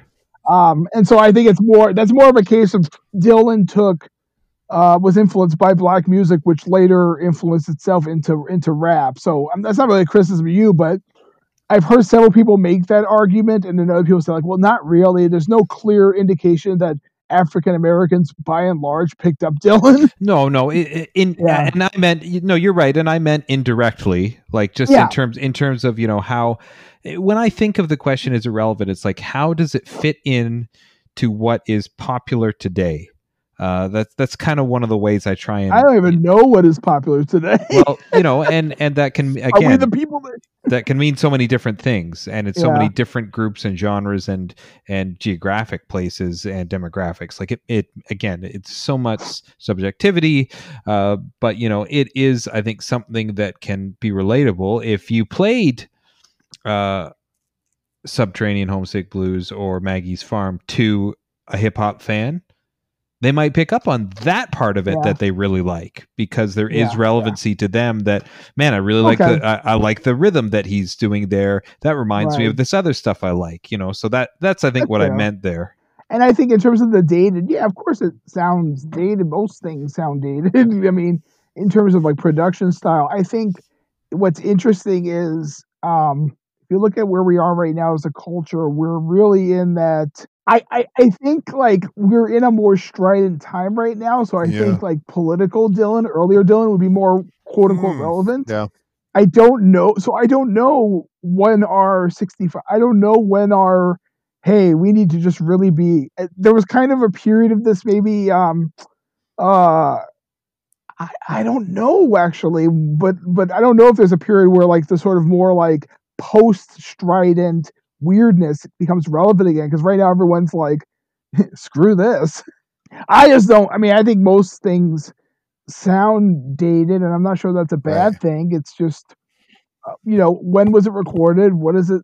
What what, what value can you get from it? And uh, I, for me, the recording style and the vocals aren't a turnoff, but they're. I mean, as much as I love Robert Johnson, that was a bit of a hard listen to just go through the whole thing because of the yeah. sound quality. Yeah. Yes. And if, if yeah. Robert Johnson was record if Robert Johnson was recorded in like early 60s Dylan style, if he had been afforded that, uh, I think right. it would be amazing. But we didn't get that. We right. got the Robert Johnson we got. Yeah, before we move on from whether it sounds dated, I uh, I think it is really worth pointing out again that that this was considered by a lot of people to be just too rock and roll. Now you can almost barely pick up that it's that's rock and roll, right? Like, um, uh, you know, we just came yeah. off of uh, Zeppelin a few albums ago, where you know that that album is from a few years after this, but it is a, it is heavy rock and roll. Um, oh yeah. Only only just five, years. later, right? So to have this thing Yeah. be considered like ah, it's just too too much rock going on here, too much electric guitar, uh, is sort of hilarious considering just how rapidly that genre shifted and changed in a, a short period of time. Um, and in in that way, I think like thinking about that critique from its time, there is a datedness to it that uh, that is kind of quaint in in that in that aspect. So, are we ready for a verdict here? I don't know if I'll ever be ready. On, uh, you know, why don't we start uh, with Ben and then hopefully get to something a little more positive uh, with Thomas. yeah. So Uh, so wow. so what what do what do you think, Ben? Uh, Was this position sound logic? Does it make sense to have it here at thirty one for you? okay, so I totally get why it's here. I understand Dylan's um, brilliance. He's just not for me. Uh, at least at least this era of his career. um, I Right. like this. Uh, uh, maybe slightly more than Highway 61. Uh, Mhm. which doesn't say much uh, about it. Um, I I'm not probably ever going to desire putting this back on unless I really do a deep dive of Dylan and, and just want to hear how it sounds in in relationship to the rest of his career. So yeah, it's probably an appropriate ranking given how this list was constructed. It probably wouldn't end up on my top 500 albums of all time. Um, so Hmm. I don't know that's kind of a half answer. Not sound logic for me. Totally appropriate for the general public to have it here.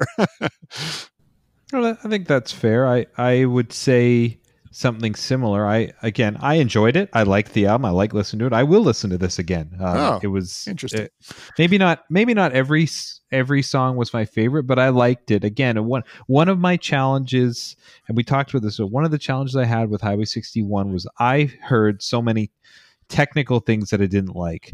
Um, Right. Instruments instruments out of tune, instrumentation that I thought didn't make any sense um, and and I couldn't relate to a lot of it. So this this one was different for those things for me, um, and I expected to hear albums like this in this spot. Okay, so Bob Dylan, an iconic artist, an artist who's all over this top 500 list, um, and an album that I hadn't heard.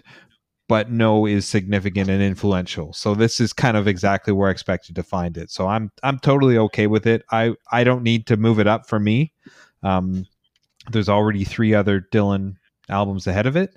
Um, so it's for me, it's it is Sound Logic. Uh, Thomas, what do you think?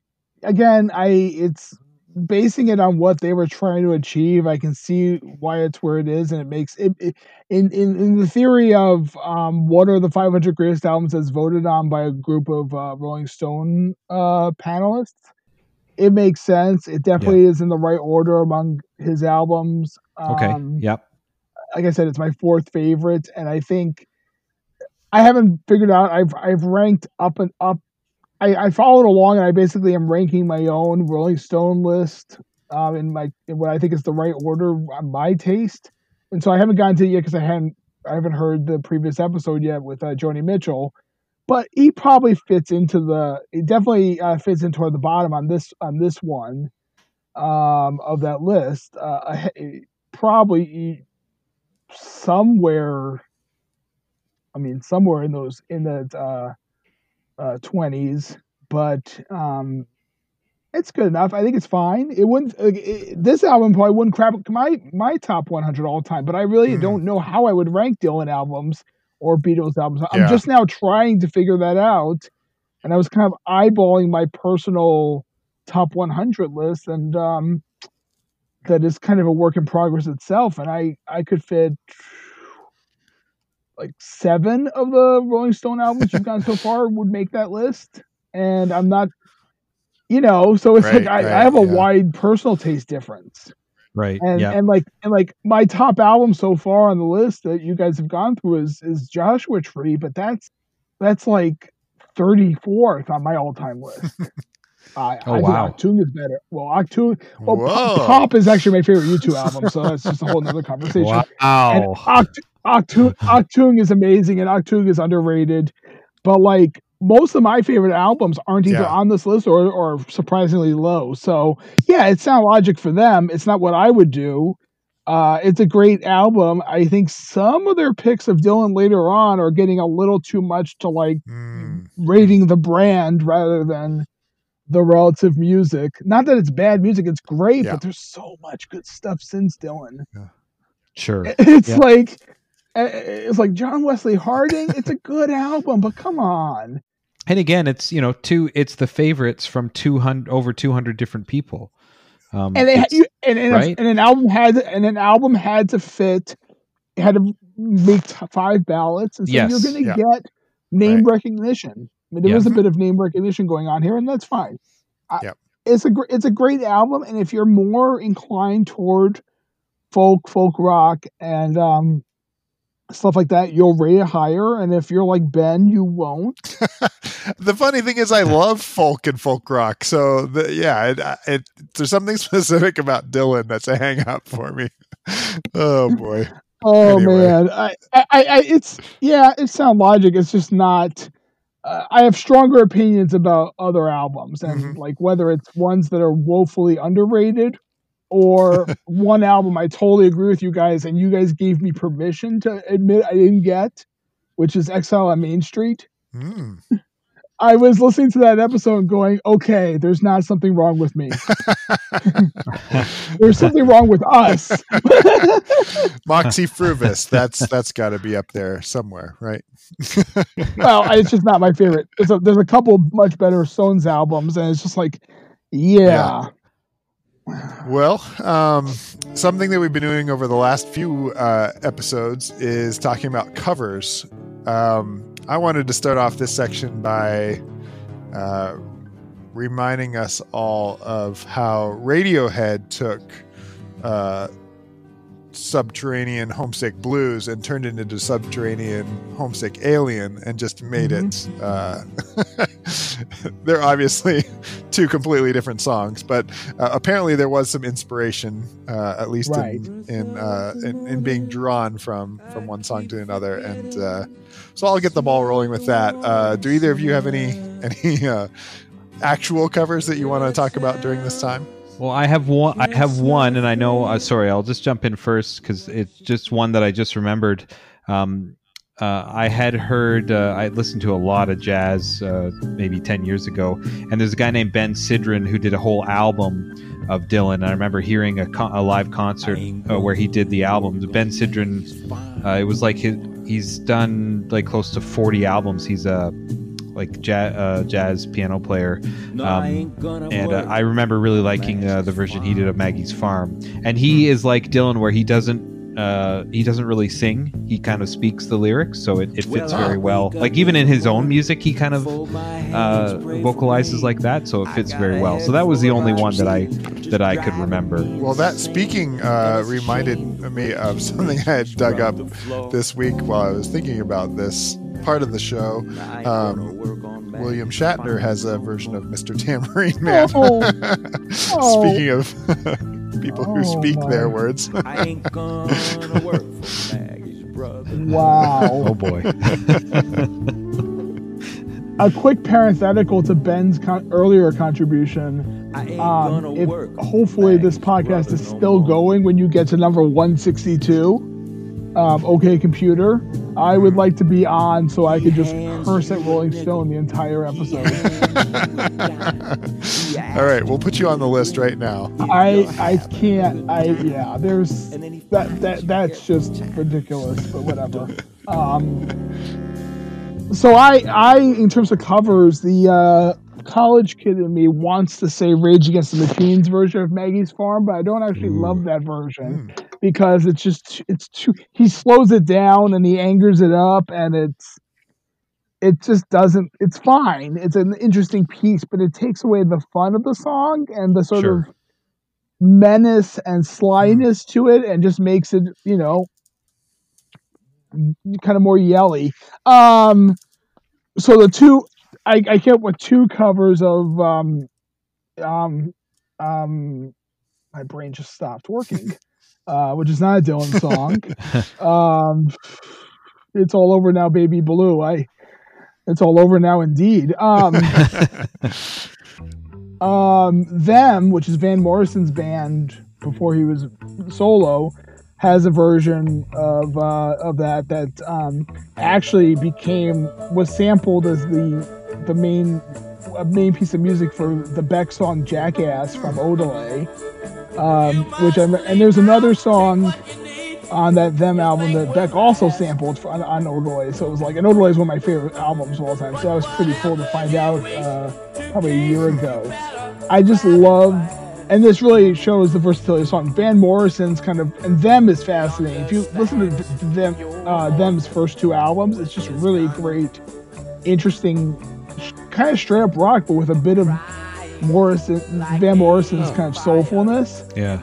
Um, but it's just a great, uh, beautiful cover of it. Just takes it a slightly different direction. And then Bad Religion, the punk rock, the very smart, big word, highfalutin punk rock band, does a version of "It's All Over Now, Baby Blue." That's that's really excellent too. And it's, I, like I said, the song is just can really. I, I don't think any other songs on that album can be covered in such a uh, versatile way. And Yeah. Not like not make you long for the original. Um, that one though just really stands up. I think it shows when a song has Yeah. really good legs and, and really good foundation when you can take it and move it. Um, and Thomas, I went and listened to both of those on your recommendation, and I am also a huge fan of Beck's Odelay. It's one of my favorite albums. It's one that uh, I got in high school, and I just listened to it all the time. And I had no idea that that part was a sample. Yeah. Um, so I feel a little embarrassed about that, but I, and I'm comforted to say that you just found that out like a year ago Yeah, yeah. because Oh, no, I had I no knew- idea. Well, I knew it was a sample because a lot of that album's a sample, but I didn't know. If, I didn't- Right. It never registered what it was a sample of. Odelay comes in at Yeah, number it's 306, so we have some time to gear up for, uh, I'm for that aware. episode as well. Oh, there are some ridiculous, ridiculously underappreciated albums on this list. Well, they're on the list. Well, and again, you go go through go through the list of the people who were polled, and a lot of like a lot of them grew up in the '60s Yeah. and '70s. So why would why would it make sense for any of them to pick Beck's Odelay? Uh, you know, right? Like, and I'm glad that they did pick some some people who who were more familiar and fond of the music of the '90s and beyond, uh, because obviously at least five people chose that album, for example. Um, but yeah, uh, th- it just shows you again where Yeah. this list is rooted. Cool, cool, and and I love that Bad Religion version. Yeah. uh, that was that was a lot of fun. Yeah. Uh, something else we've been doing, uh, well, we've done this almost from the beginning, but more formally over the last few episodes, is uh, uh, checking in to see where else this artist shows up on the top 500. Um, Dylan's on here 10 times. I believe he was on the original list nine times, and then uh, Modern Times, I think. Was Modern the- Times was added uh, in the in the 2012 version. Um, so coming in at number four, we've already reviewed Highway 61 Revisited. Um, we love that album. It's at the top of our list. Go back and listen to our review. Uh, number number nine, number nine was Blonde on Blonde. Number 16, Blood on the Tracks, uh, and then uh, at 97 we get to the Freewheelin' Bob Dylan. So we've got a bit of a break here now for 66 albums before we get to Dylan again. And then uh, 174, uh, Desire, 204, Modern Times. 303 is uh, John Wesley Harding. 410, Time of Time Out of Mind. Lots of Dylan content. And also, um, in 1975, uh, the Basement Tapes was released uh, by Bob Dylan and the band, which would have been I'm like, was it stuff that was previously recorded? Yeah, it would have been recorded in. Oh, I, Like the the Oh, yeah. s- like 64, 65. no, it, just after like 66, 67. It's like right after because the the band was the band was his touring band, um, the Hawks. At, kind of after Highway 61 Revisited came out, so right. yeah. Yeah. So that comes in at 292. Yeah. So so that's also on there. 11 albums. Yeah. Wow. So lots more opportunities. It is really funny, and it, like his those three recent albums that are on there are excellent albums, and I think Time Out of Mind definitely belongs on. And I I need to revisit the other two, but it's really funny that even when they do more recent albums, it's like, hey, it's this guy from the '60s. So Ben, you're kind of right. Yeah. yeah. Yeah, exactly. Um, but anyways, I think that if nothing else, it says that this is an artist that is highly regarded, that a lot of people Yeah. like, and at very least, people who were pulled for this list who are involved in the music industry um, uh, can relate to a lot. So uh, uh, I guess maybe at some point, Ben and I need to uh, jump on that train At some point. Not now. at some point. Well, hey, Thomas, we really want to say thank you. Um, we've gone we've covered a lot of ground here. Some some stuff tonight that has been helpful in maybe going back and giving us a little bit more of a window into some of the things we've missed in the past reviews of Bob Dylan and also some really solid solid stuff about the actual album we're tackling here tonight. Um, it's it's been great to to know you from a distance. Maybe someday we'll get together again for a ball game um, in real life. But uh, but uh, glad to know you from a distance, and and thanks so much for adding your voice to our podcast tonight. Yeah, thanks for having me. It's been a real pleasure. You got to come up to Skydome. I I I, I went to Rogers with sorry, I I call it Rogers Center because I don't. I, no, it's funny because like you know, every, in Chicago especially, it's like no, it's still the Sears Tower. Yeah. And like New York, it's, it's Sixth Avenue. It's not the Avenue of the Americas, but like no, it's Skydome. You're right. I went to one. game- That's how that's how we feel about it. I went to one game with my brother when he was still living up there. It was against the Yankees, and the Blue Jays won, and he was very happy. Oh. Oh. I think I had some. I think I had some pizza pizza. Ooh, yeah. Ooh. Chase it with some Mister Sub. Next time we'll get we'll get you up here, get you into some Pizza Nova. Oh, he, actually, he's told me about that. Yeah. It's good. It's really good. Um, yeah, Thomas, great to have your insight and just to hear your Yeah. enthusiasm and also your uh, your knowledge your knowledge of of music, not just Bob Dylan's, but music of this era. It's it's great to uh, talk to our guests who have just a great knowledge and passion for for all this music, and and uh, that's just wonderful. And, and we really appreciate your time here. So thank you so much Thank- once again. Thanks for having me, guys. Keep it up. Great show. So, on that note, we want to thank all of you for listening, and uh, we hope you'll join us next time when we move on to album number 32, which is by the Rolling Stones. The album's called Let It Bleed, and another band that uh, we haven't been too kind to, eh, Ben? Yeah, I'm sure it's only on here because the the band stole their name from the magazine. Is that how it went? Anyway, we'll figure that out. I think I think Thomas's eyes just rolled back into his skull, so we should probably. Uh, Um, I'm not the biggest Rolling Stones defender, but Let It Bleed is way better than Exile on Main Street. well, I'm looking forward. well, guys, thanks so much, and uh, we'll talk to you next time. If you like what you hear, subscribe on your favorite podcast app and write a review. Send us a message at our Facebook page, on Instagram, or through our SoundLogic Podcast Twitter feed. Thanks for listening.